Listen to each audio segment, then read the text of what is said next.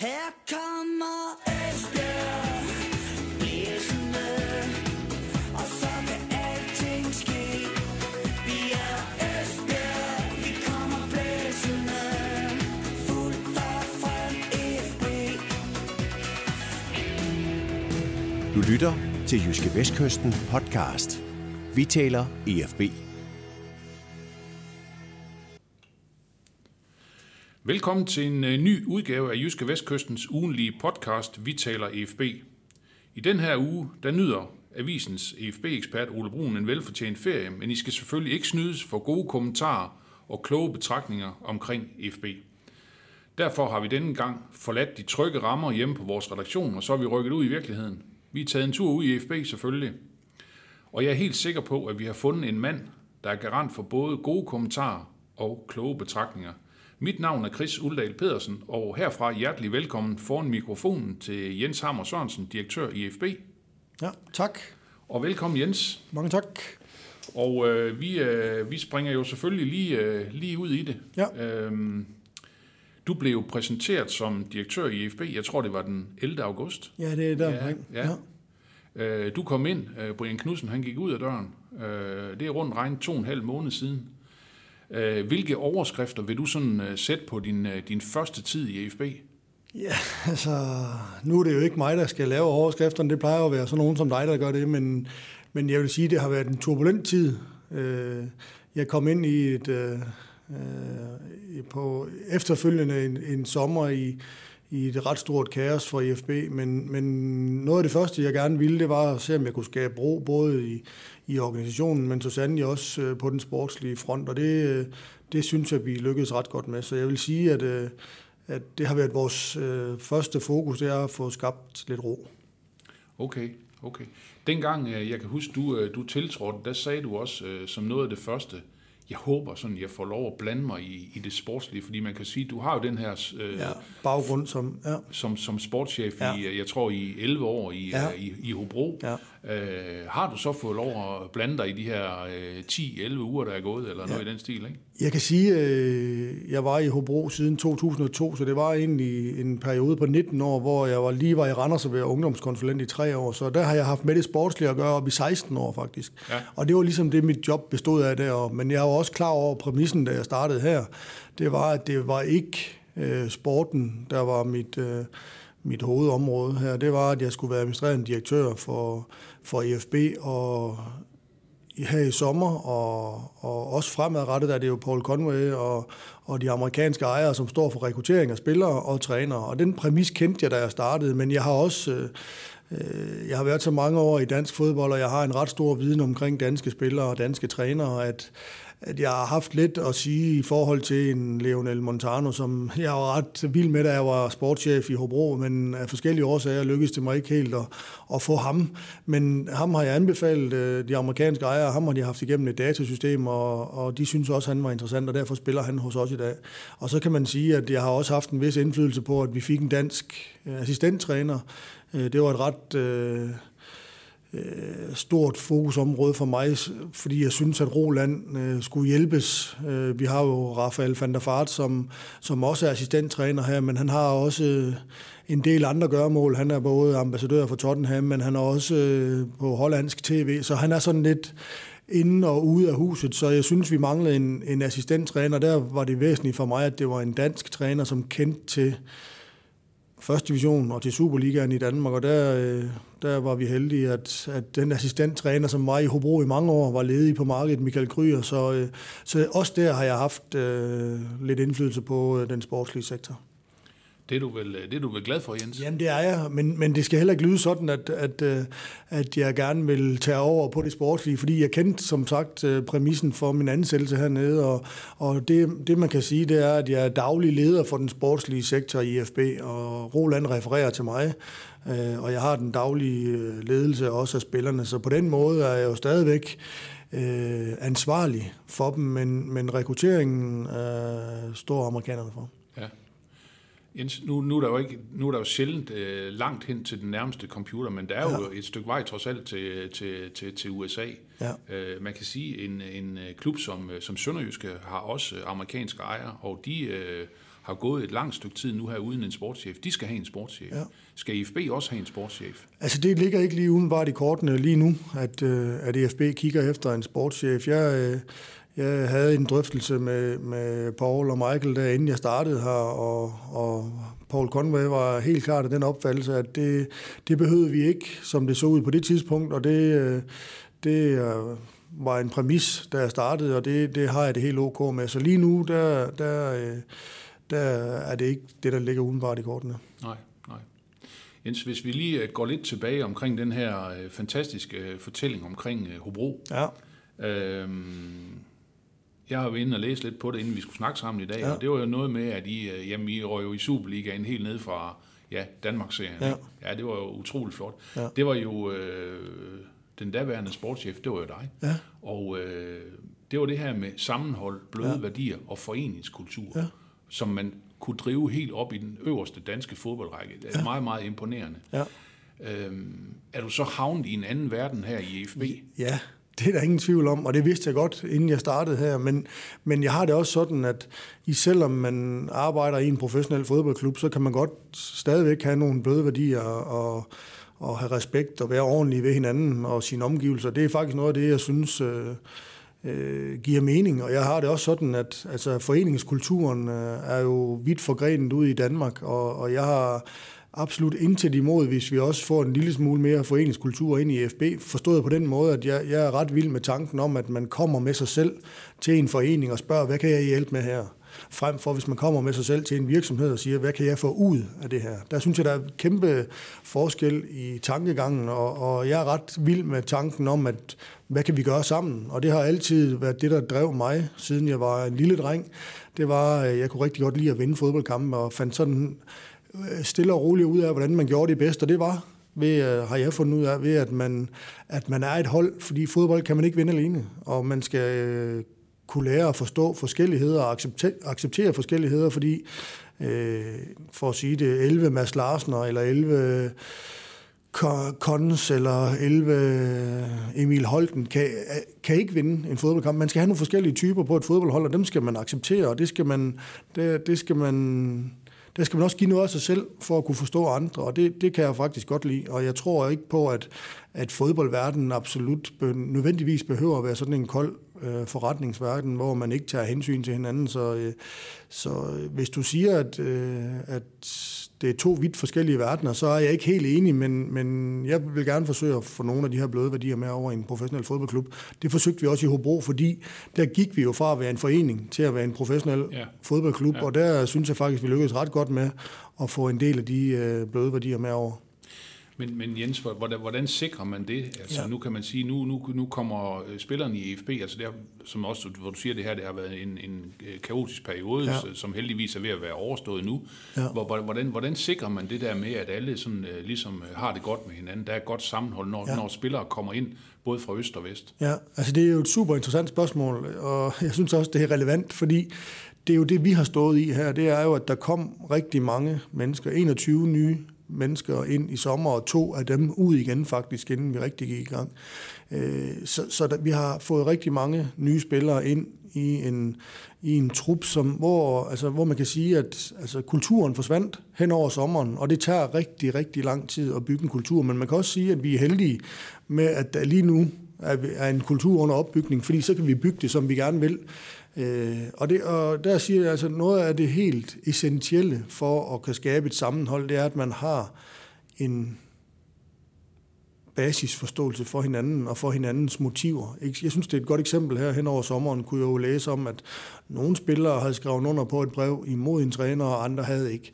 Og så det kunne skabe noget uro i en spillertrup, men jeg er den overbevisning, hvis man forstår hinanden og hinandens motiver, så kan man bedre agere sammen og bedre respektere hinanden og forstå hinanden. Og det tror jeg helt klart har manglet hen over sommeren i EfB, og det er noget af det, vi arbejder rigtig meget med nu, at vi lærer hinanden at kende, og også hinandens motiver for de valg, man nu engang foretager sig. Jens, nu nævner du selv det her med brevet, som der var nogen, der skrev under på, der var andre, der ikke skrev under på det. Ja. Hvordan, altså udad til, kan man sige, nu er roen genoprettet EFB, er den så også genoprettet indad til for eksempel spillertrup, træner imellem osv. osv. Fordi der er jo stadigvæk nogen, som ikke skrev under i truppen, og der er stadigvæk nogen, der skrev under dengang med Peter Hyberlag. Lige nøjagtigt. Ja. Og det var noget af det, jeg kunne sige, jeg tog fat i allerførst. Det var min første arbejdsopgave i EFB, det var faktisk at køre forbi Billund på min vej til Esbjerg fra Randers og samle Roland op i lufthavnen og køre ham sammen med ham til Esbjerg. Noget af det, jeg sagde til ham der, det var, at hvordan jeg så, hvad den spillertrup her trængte til lige nu, og det var ikke en hård tysk træner, der skulle svinge pisken over dem, men nærmere en mand, som kunne omfavne dem lidt, fordi det havde de i den grad brug for. Og så har de brug for at få noget ro og til at træne fodbold. Og det må jeg sige, det synes jeg rent faktisk, Roland er lykkedes med, og det har han gjort rigtig godt. Og nogle andre ting, vi har gjort, der er Rafael van der Vaart rigtig dygtig. Altså han har spillet fodbold på rigtig højt niveau. Nogen har faktisk fortalt mig, at han også har spillet en VM-finale. Det ynder han tit selv at sige. Det har han faktisk. Han blev skiftet ind i VM-finalen. Ja. Og det ynder han selv at sige også. Så jeg tror, det er rigtigt. Ja. Og han havde sådan en ret god fornemmelse for, at da vi ligesom havde fået sat trænerteamen, at han synes, at de trængte til at tale sammen. Og det har jeg kæmpe respekt for. Det synes jeg faktisk var ret godt set. Mm. Så han samlede dem på en restaurant i byen, og vi betalte lidt mad og noget alkohol for dem, og så fik de netop lov til at tale sammen, og det tror jeg faktisk, det var det, der manglede. Det var dialogen med hinanden, og siden den dag, synes jeg, at vi har haft en ganske almindelig fodboldtrup, men det skal også siges, at den fodboldtrup, jeg så herude, og jeg trykkede dig i hånden den allerførste dag, jeg var her, de lignede en almindelig fodboldtrup, som gerne ville spille fodbold. Og det skal man også huske, at fodboldspillere er unge, er tit og ofte unge mennesker, som rigtig godt kan lide at spille fodbold, og når man får mulighed for det, og man i øvrigt bliver respekteret i hverdagen af sin nærmeste leder, og i den her omgang en træner, så synes de faktisk, det er rigtig sjovt at spille fodbold, og de arbejder godt, og jeg synes, Roland han har været god til at lægge den her arm omkring dem. Så Jens, man skal bare holde en munter aften, fordi man siger jo sådan, at det er børn og fulde folk, skal man høre sandheden. Ja. Men jeg tror rent faktisk på, at det har hjulpet dem, fordi de blev ligesom tvunget til at være sammen i nogle timer, og simpelthen få talt sammen, og det synes jeg har været rigtig godt, og det synes jeg faktisk, man kunne mærke, at det har de fået noget ud af. Mm. Jens, hvor meget taler du med de amerikanske ejere? Fordi vi var jo mange, der sådan lige måske på et tidspunkt synes, at Paul Conway, der jo er talsmand for dem, for det meste i hvert fald, der sådan måske var lidt åbenmundet, var meget kontant, sådan kan man sige, for danske forhold i starten. Ja. Det her med, jamen, kan du ikke lige lukke den i bageriet, jamen så kan du komme op, så hiver vi din kontrakt i stykker, ikke? Han har jo sådan, han har ikke været meget på banen på det sidste. Nej. Og det kan man sige også, at det var noget af det, vi talte om inden min ansættelse, det var, at der var nogle ting, der skulle laves om. Blandt andet, at træneren skulle referere til mig, fordi det ville være svært for mig at være i, hvis træneren refererede direkte til bestyrelsen, som var tilfældet i Brian Knudsens tid, hvor Hybala, han refererede til bestyrelsen, der i øvrigt er 6 timer bagefter. Og det er svært at drive en fodboldklub, hvis man ikke har den daglige ledelse. Og det kan jeg godt forstå, at Brian blev træt af. Så det sagde jeg, at hvis det var mig, de gerne ville have, så skulle det være en betingelse, at jeg havde referencen til træneren. Mm. Det var den ene ting. Og så den anden ting var, at jeg synes også, at hvis man skal udtale sig på EFB's vegne, så synes jeg, det vil være mest hensigtsmæssigt, at det var en, der var i huset til daglig. Og det synes de også var en god idé, så det har ligesom været mig, der har været manden, der skulle udtale sig på EFB's vegne til sådan nogen som dig, men også til den øvrige presse, med mindre at de er her i Danmark, og de gerne vil sige noget, og det har jeg stor respekt for, og det synes jeg faktisk er en rigtig god idé. Til sidste hjemmekamp, der var vores formand Michael Kold her, og der bad jeg ham om at tale til sponsorerne i loungen, og han har talt til sponsorer ellers en seance, vi havde i huset, og han er en super fyr og har været i moderklubben også, og vi har en rigtig god dialog der, så jeg synes rent faktisk, at når man får lidt tid sammen med dem, og lidt muligheder for at komme lidt mere i dybden, så har de rigtig gode holdninger omkring den fodboldklub her. Jeg synes, de vil drive den på en rigtig måde.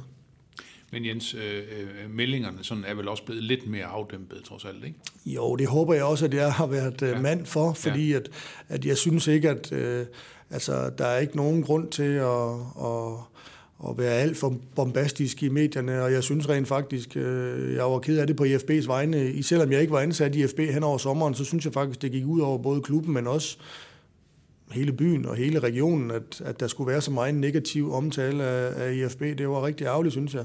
Fordi det er, altså, som sagt, en vanvittig stor og flot fodboldklub, jeg lige nu arbejder for, og det er jeg faktisk rigtig stolt over, og den skal vi passe på. Og det mener jeg virkelig, at vi skal tilbage til.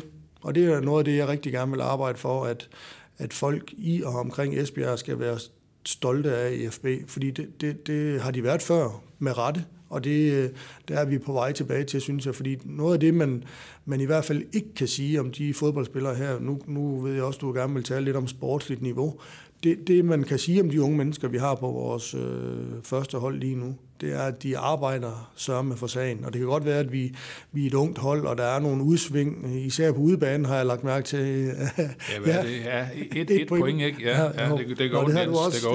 Det gør det. Men vi har så været ret gode hjemme på Blue Auto Arena.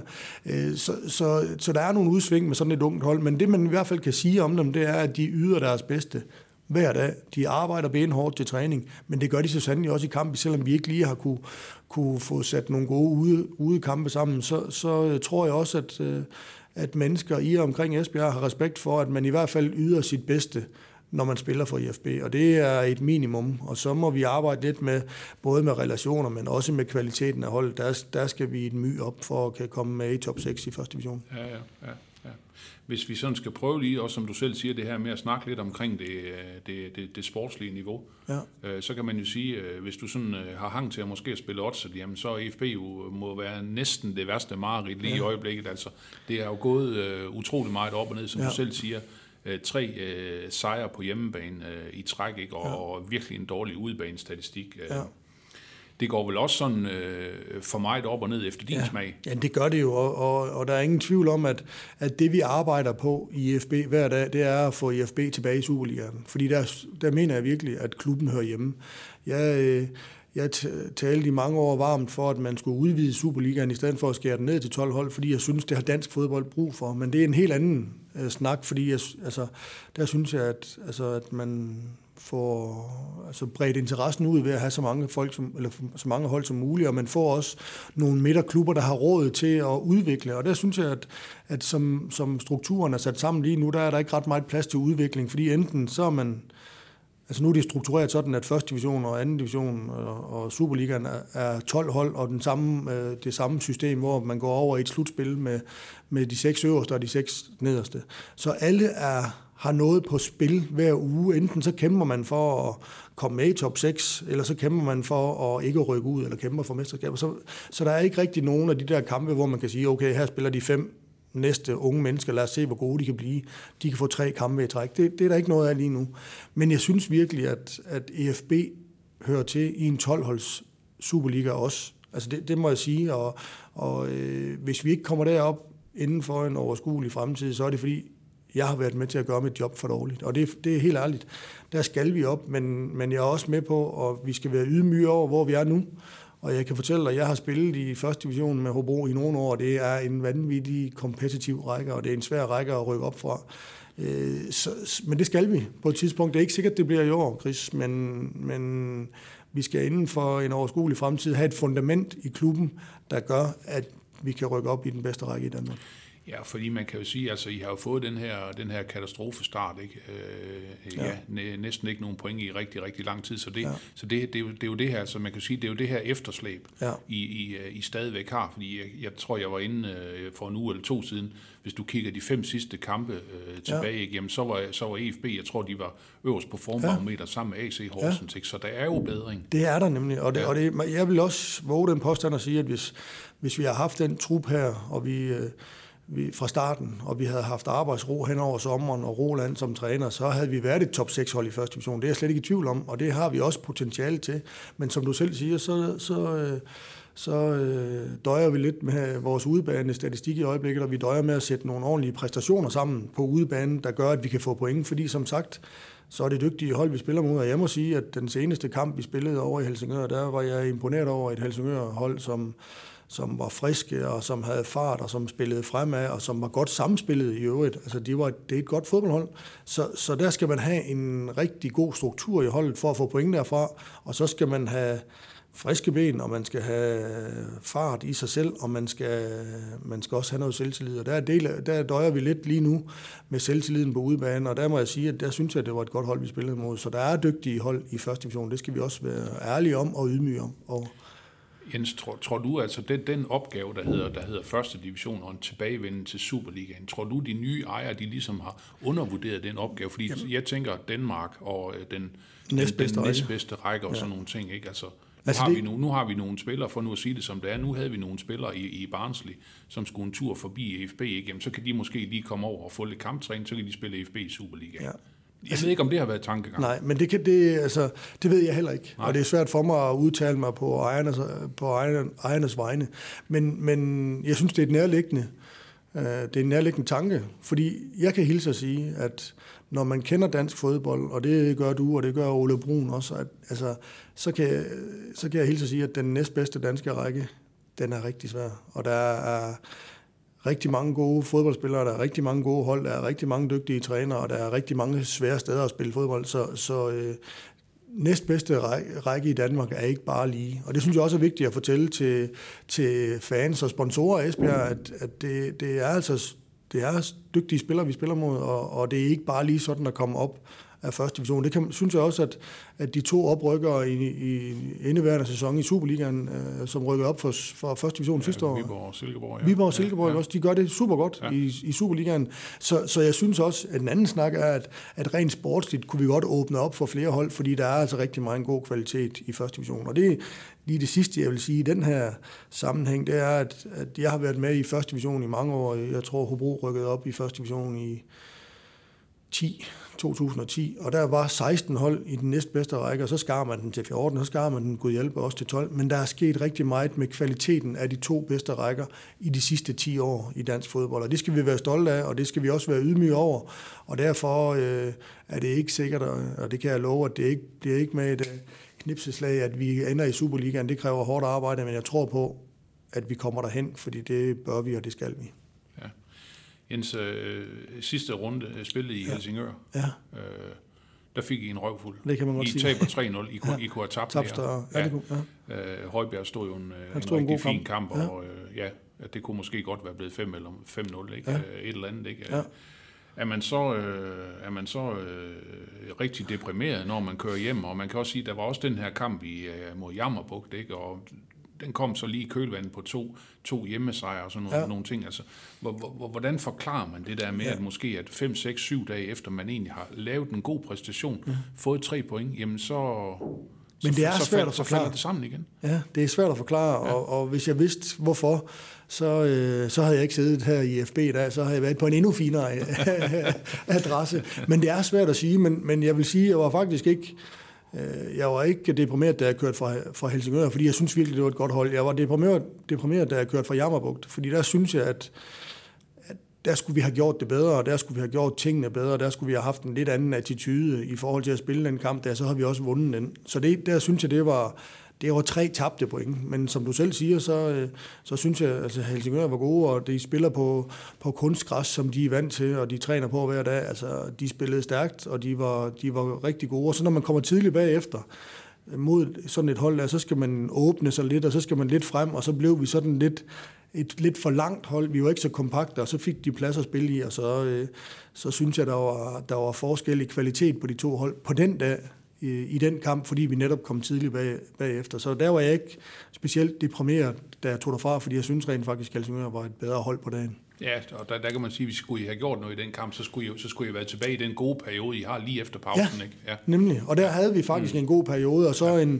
og det skal vi også være ærlige og sige, at Roland, han tør rent faktisk at spille med nogle unge folk, og der må vi også være ærlige og sige, at det er en personlig fejl, kostede et mål til 2-0, og der var kampen ligesom punkteret der, fordi det var i vores helt gode periode. Der synes jeg faktisk, vi så rigtig gode ud efter nogle justeringer i pausen og havde en lille smule tryk mod Helsingørs mål. Og så laver man en personlig fejl, og så er kampen slut, og så taber vi 3-0. Og som du selv siger, så kunne vi godt have fået et lidt større nederlag. For Jeppe stod rent faktisk en god kamp. Så, men det er også en del af at have unge mennesker, det er, at de laver fejl, og det er vi villige. Ja, det er jo skide ærgerligt, og man bliver lidt ked af det på drengens vegne. Ja, det gør man, og du ved, jeg havde lige en kort snak med ham dagen efter, men hvis man skal være fodboldspiller og professionel fodboldspiller, så er det nu, man skal vise, at man fejl er en del af spillet. Ja. Altså sådan er det.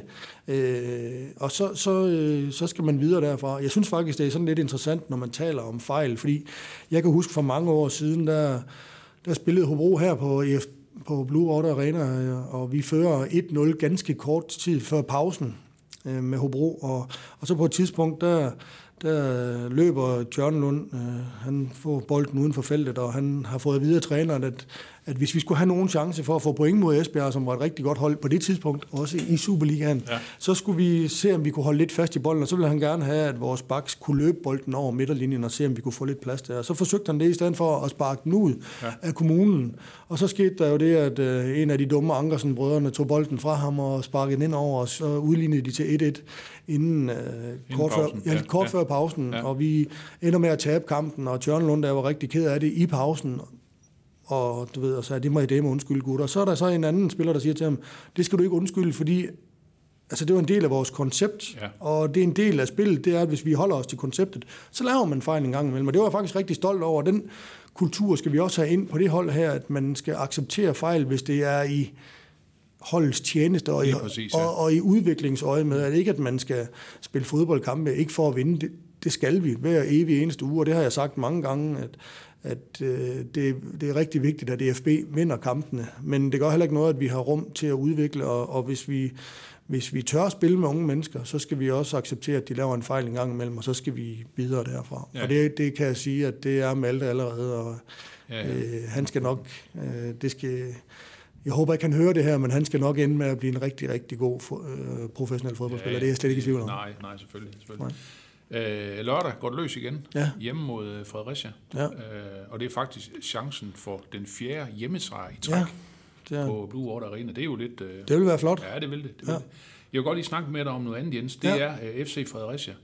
Har jo 3 tidligere EfB-spillere i truppen. Ja. Mathias Christensen, Jeppe Brink og Patrick Elund. Ja. De har tilsammen spillet 276 kampe for EfB. Ja. Et eller andet sted, så er det vel tudetosset, at de løber rundt i en konkurrerende første divisionsklub, og man har ladet den gå kvitterfrit. Hvad er din kommentar? Hvad er din vurdering? Jamen, jeg kan sige, altså helt kort kan jeg svare, det er tosset. Og det er jo noget af det, man kan sige, at især for en sportslig synsvinkel, så er det rigtig træls at tabe gode fodboldspillere. Især når man ikke får noget for dem. Og jeg må bare sige, at jeg synes rent faktisk, de 3 omtalte fodboldspillere er rigtig, rigtig gode. Og nu er jeg ikke her for at tale om Hobro, men sidst jeg var her med Hobro, der tabte vi 1-0 herude, og der scorede Mathias Christensen, god hjælp med, han satte den op i nettaget. Ja. Ja. Så der er ingen tvivl om, at han er en rigtig, rigtig dygtig fodboldspiller. Og det er Patrick, og det er Jeppe også, så det er rigtig ærgerligt over at skal spille mod dem. Men det var som sagt lidt på bagkant af den sommer, jeg kom ind i EfB på, og det er noget af det, vi rigtig gerne vil stoppe for. Og så var det faktisk mig selv, som gik med til at løse Jeppe af kontrakten, fordi han kom ind på mit kontor og sagde, at han ville rigtig gerne løses af sin kontrakt. Han var kørt lidt sur i det hele i EfB, og det har jeg stor respekt for, og jeg har ikke nogen interesse i at holde på nogen, som rigtig gerne vil et andet sted hen, og det ville Jeppe på det tidspunkt. Men derfor er jeg da helt enig med dig i, at jeg synes, det er ærgerligt at skal spille mod dem i Fredericia, og jeg håber ikke, der er nogen af dem, der får succes på lørdag. Nej, jeg tænker også, at den vej rundt, altså nu EfB vil også gerne med akademiet og sådan nogle ting. Altså det er jo spillere, som man kan sige, klubben har også brugt meget energi og mange ressourcer på i en lang, lang årrække, så et eller andet sted, så giver det måske ikke så meget mening. Det gør det ikke. Nej. Jens, der er 6 kampe endnu frem til julepausen. Der er 3 point op til Nykøbing FC på 6. pladsen. Ja. Så der er ikke langt op til top 6. Og i parentes kan vi jo lige bemærke, at faktisk ikke i morgen, hvor det er fredag, men næste fredag, der skal vi jo faktisk til Hobro. Ja. Det skal vi. Der er 18 point at spille om frem mod juleaften. Hvor mange point napper EfB? vil det være helt dumt at sige 18. Men jeg tror... Ja, vi har trods alt også nogle udekampe. Ja, det har vi jo, desværre. Og vi har faktisk lidt flere udekampe, end vi har hjemmekampe tilbage i det grundspil her. Ja. Men jeg har faktisk en tro på, at vi kan vinde over alle hold. Altså, det har jeg virkelig. Fordi hvis vi rammer dagen, som vi har talt om lidt tidligere, så har vi et rigtig højt topniveau. Det har vi virkelig dygtige spillere, som kan noget på egen hånd. Altså, vi har virkelig individuel høj kvalitet mange steder på banen. Men som vi også har talt om, så har vi et frygteligt ærgerligt, skræmmende bundniveau til tider. Og det er bare en del af at have et ungt fodboldhold. Og i den tid, jeg har været hernede, der har vores gennemsnitsalder været lige omkring 21 år. Og så er det svært. Så er det ups and downs. Det er det, ja. Og det skal man være klar over, og det skal man vide. Så jeg tænker ikke, det bliver til 18 point, men jeg vil også sige, at vi har rigtig, rigtig gode muligheder for at vinde hver evig eneste kamp, vi spiller.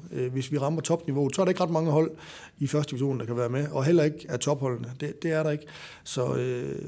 Og det er Fredericia, et af de tophold, som spiller rigtig fint, og jeg synes, de fik et lidt heldigt rodet mål sidste gang, vi spillede mod dem over på Monjasa Park og tabte 1-0 derovre. Ja, der kunne vi godt have fået et enkelt point med derfra. Så der har lagt de kakkeloven til Fredericia her på lørdag, og jeg tror også, at vi vinder den kamp, og jeg har det bedst med, at vi tager en kamp ad gangen. Så hvis jeg siger, at vi vinder på lørdag, så er det vist det, jeg kan stå på mål for i den her omgang. Okay. Glimrende, godt. Ja. I det her forum, så plejer Ole Bruun, han plejer altid at komme med sit bud på en EFB-startopstilling, også til den kommende kamp. Jeg har også lagt mærke til, at nogle gange så har han faktisk nævnt spillere, der var skadet, og sågar engang nævnt en spiller, der havde i karantæne. Men det nævnte han selv. Det undskyldte han. Ja, det nævnte han selv i avisen bagefter. Ja. Men der er noget med, at EFB's træning nu, den er ikke så nem at gennemskue, som den har været tidligere. Nej. Og det er noget af det, jeg også skal vende mig til, fordi jeg har aldrig haft en udenlandsk træner ansat før, og der kunne man sige, dagen før kamp, der kunne man som regel se startopstillingen på måden, hvorpå de træner, jeg har haft trænet, fordi der var nogle ting, de gerne ville løbe til dagen, men det kan man ikke her, og jeg kender ikke selv startopstillingen endnu, men den tænker jeg er lidt skarpere på, når vi kommer lidt tættere på lørdag. Jens, vi har lige to ting tilbage i vores lille snak. Jeg tænker, du vil spørge om noget med Hobro, fordi der skal vi op ret snart og spille. Ja, men det bliver altså du sagde jo, det var utroligt specielt, da Hobro var her, ikke? Ja, og nu skal jeg til at være der på stadion som modstander.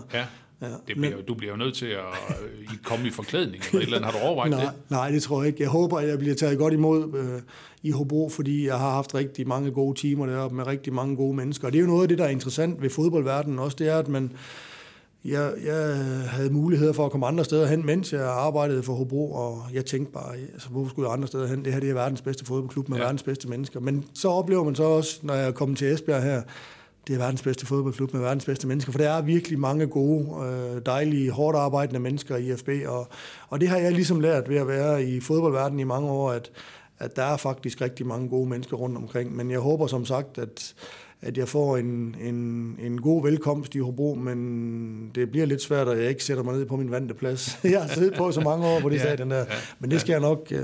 Det vil jeg prøve at øve mig igen. Det bliver specielt. Det bliver helt sikkert specielt for dig, det gør det. Ja, men det kunne jo være rart, hvis det var vores første udesejr. Jamen, du har også sagt et eller andet med, jeg tror, du sagde et eller andet med den første dag, hvor du tiltrådte, det der med, når vi skal spille mod Hobro, skal vi ikke bare sige, at det bliver uafgjort? Ja. Sådan et eller andet. Men jeg vil sige, men nu er du nået dertil, hvor nu skal EfB vinde. Ja, altså sådan har jeg haft det med det samme, jeg startede hernede. Det er, som jeg sagde i starten her, at det, der driver mig, det er at vinde fodboldkampe, og jeg holder med Hobro, og det gør jeg stadigvæk. I alle de kampe, de spiller på nær, når de spiller mod EfB, der holder jeg med EfB. Og det gør jeg både fra hjertet, men også med hjernen. Ja, det lyder rigtig godt. Jens, vi skal have en lille quiz om EfB. Ja. Der er 3 spørgsmål. Jeg ved ikke, altså... Det vil jeg glæde mig til. Ja, det lyder godt. Det første, det synes jeg selv, det er nemt. Ja. Hvornår var EfB senest dansk mester? Det var de i 79. Det er fuldstændig rigtigt. Det er fuldstændig rigtigt. Og der var en af mine... Så jeg er jo selv fra 72, så jeg kan ikke huske 79. Men jeg kan huske 83 på Wembley. Der var en af mine barndomshelte. Han var Esbjerg-målmand Ole Kær og havde en vanvittig redning. Og hvis han ikke havde haft den redning i, jeg ved ikke om det var i sidste minut, men så var vi nok ikke kommet med til EM 84, hvor hele vores Roligan-bevægelse startede. Det tror jeg faktisk. Jeg tror, det var en afslutning fra Luther Blisset. Ja, det kan godt. Men jeg kan huske, at han stod også i 79. Kan det ikke passe på det hold, der blev dansk mester her? Jo, det gjorde han. Det gjorde han, ja. Om så har jeg kunne svare rigtigt på en af de tre. Det har du. Altså, nu vil jeg ikke bede om opstillingen tilbage i 79. Men vi hopper frem til den sæson, der hedder 2013-14. Ja. Det var en fantastisk sæson for EfB, hvor de spillede Europa League også. Ja. EfB, de nåede frem til 16-delsfinalen, som blev spillet lige på den anden side af nytår. Hvem var det, der slog EfB ud? Kan du huske det? Det var nogle store hold, var det ikke det? De gik videre. Kan det ikke passe, at de vinder over Saint-Étienne? Jo, der kommer de ind i gruppespillet med den, og så er de blandt andet i pulje med Red Bull Salzburg. Jeg var over pelsen og siger Torino. Du er meget tæt på. Du er meget, meget tæt på. Det er Fiorentina. Var det? En anden italiensk. Ja. De taber herude, og så spiller de 1-1 dernede. Ja, nemlig. Mikkel Vestergaard scorer til det. Ja, hvor er han henne i dag? Han var det med en dejlig angriber. Ja, han kom til Viborg. Han kom til Viborg, og han fik desværre virkelig mange skader, og han har faktisk været ansat nede hos os i vores salgsafdeling. Nå. Men har så fået et andet job nu, så han er her i området. Ja. Sidste spørgsmål. Ja. Og det bliver nok, du bliver nok nødt til at gætte her, tænker jeg. Hvor mange trænere har EfB haft de sidste 5 år? Nej. Hjælper det at sige for mange? Det ved du hvad, ellers får du bare svar. Nej, jeg vil prøve. Jeg vil godt sige, altså jeg kan jo huske, altså Troels har været her, Olafur har været her, Lars Olsen har været her. Altså jeg synes, der har været mange. Så jeg siger 5 år, så siger jeg 9 trænere. Du godt tæt på, at der har været 10. Har det? Skal du lige have dem? Ja. Colin Todd. Ja. Lars Lunke. Ja. John Lammers. Ja. Lars Olsen. Troels Bæk. Olafur Christiansson. Claus Nørgaard. Ja. Lars Vind. Ja. Peter Hyberla og Roland Brabitsch. Det er mange. Ja, det er mange. Det er også for mange. Og det er noget af det, altså når jeg nu på et tidligere tidspunkt i den podcast, jeg har talt om ro på, så synes jeg faktisk, det er det, EfB trænger allermest til. Både til noget kontinuitet i spillertruppen, men så sandelig også på ledelsesfronten, især på trænerfronten. Mm. Der når man bare længst, hvis man har en træner i lang tid, der i øvrigt arbejder godt med holdet, så er jeg stor fan af, at man har kontinuitet. Jens, betyder det så, hvis du kommer til at bestemme, at der ikke skal ske en hel masse i de kommende transfervinduer? Ja, det gør det. Ja. Altså, og jeg har ikke, jeg har altid haft det sådan, at når man går ind i et transfervindue, så skal man gerne være en lille smule stærkere, når man går ud igen, end man var, da man gik ind. Og det kan både være med spillere ud, men så sandelig også med spillere ind. Og jeg har ikke noget imod at få 1, 2, 3, 4 nye spillere ind til vinter. Det kan vi sagtens bære, men vi skal ikke igennem 21 igen, så bliver det svært at lave gode resultater. Så kører direktøren op ad E45 og kommer ikke tilbage igen. Ja, det vil jeg gerne sige. Jens, vi slutter lige med et tip på kampens resultat lørdag kl. 14.00. Ja. Der vil jeg jo gerne prale med, at jeg er jo med i din avis tips dyst, og der har jeg kun haft 3 muligheder. Altså de sidste 3 kampe, dem har jeg ramt rigtigt alle sammen. Okay. Så det går jeg så også stærkt ud for, at jeg gør den her gang, og derfor siger jeg 2-0 til EfB. 2-0? Ja. Den er købt? Ja. Hvad siger du? Jamen, jeg siger 3-1. Ja. Tror du ikke, at EfB går om op, måske at score 2-3 mål? Så synes jeg, jo. Det aftaler vi. Så er jeg glad, ja. Jens Hammer Sørensen, tusind tak, fordi du gad at være med. Velbekomme.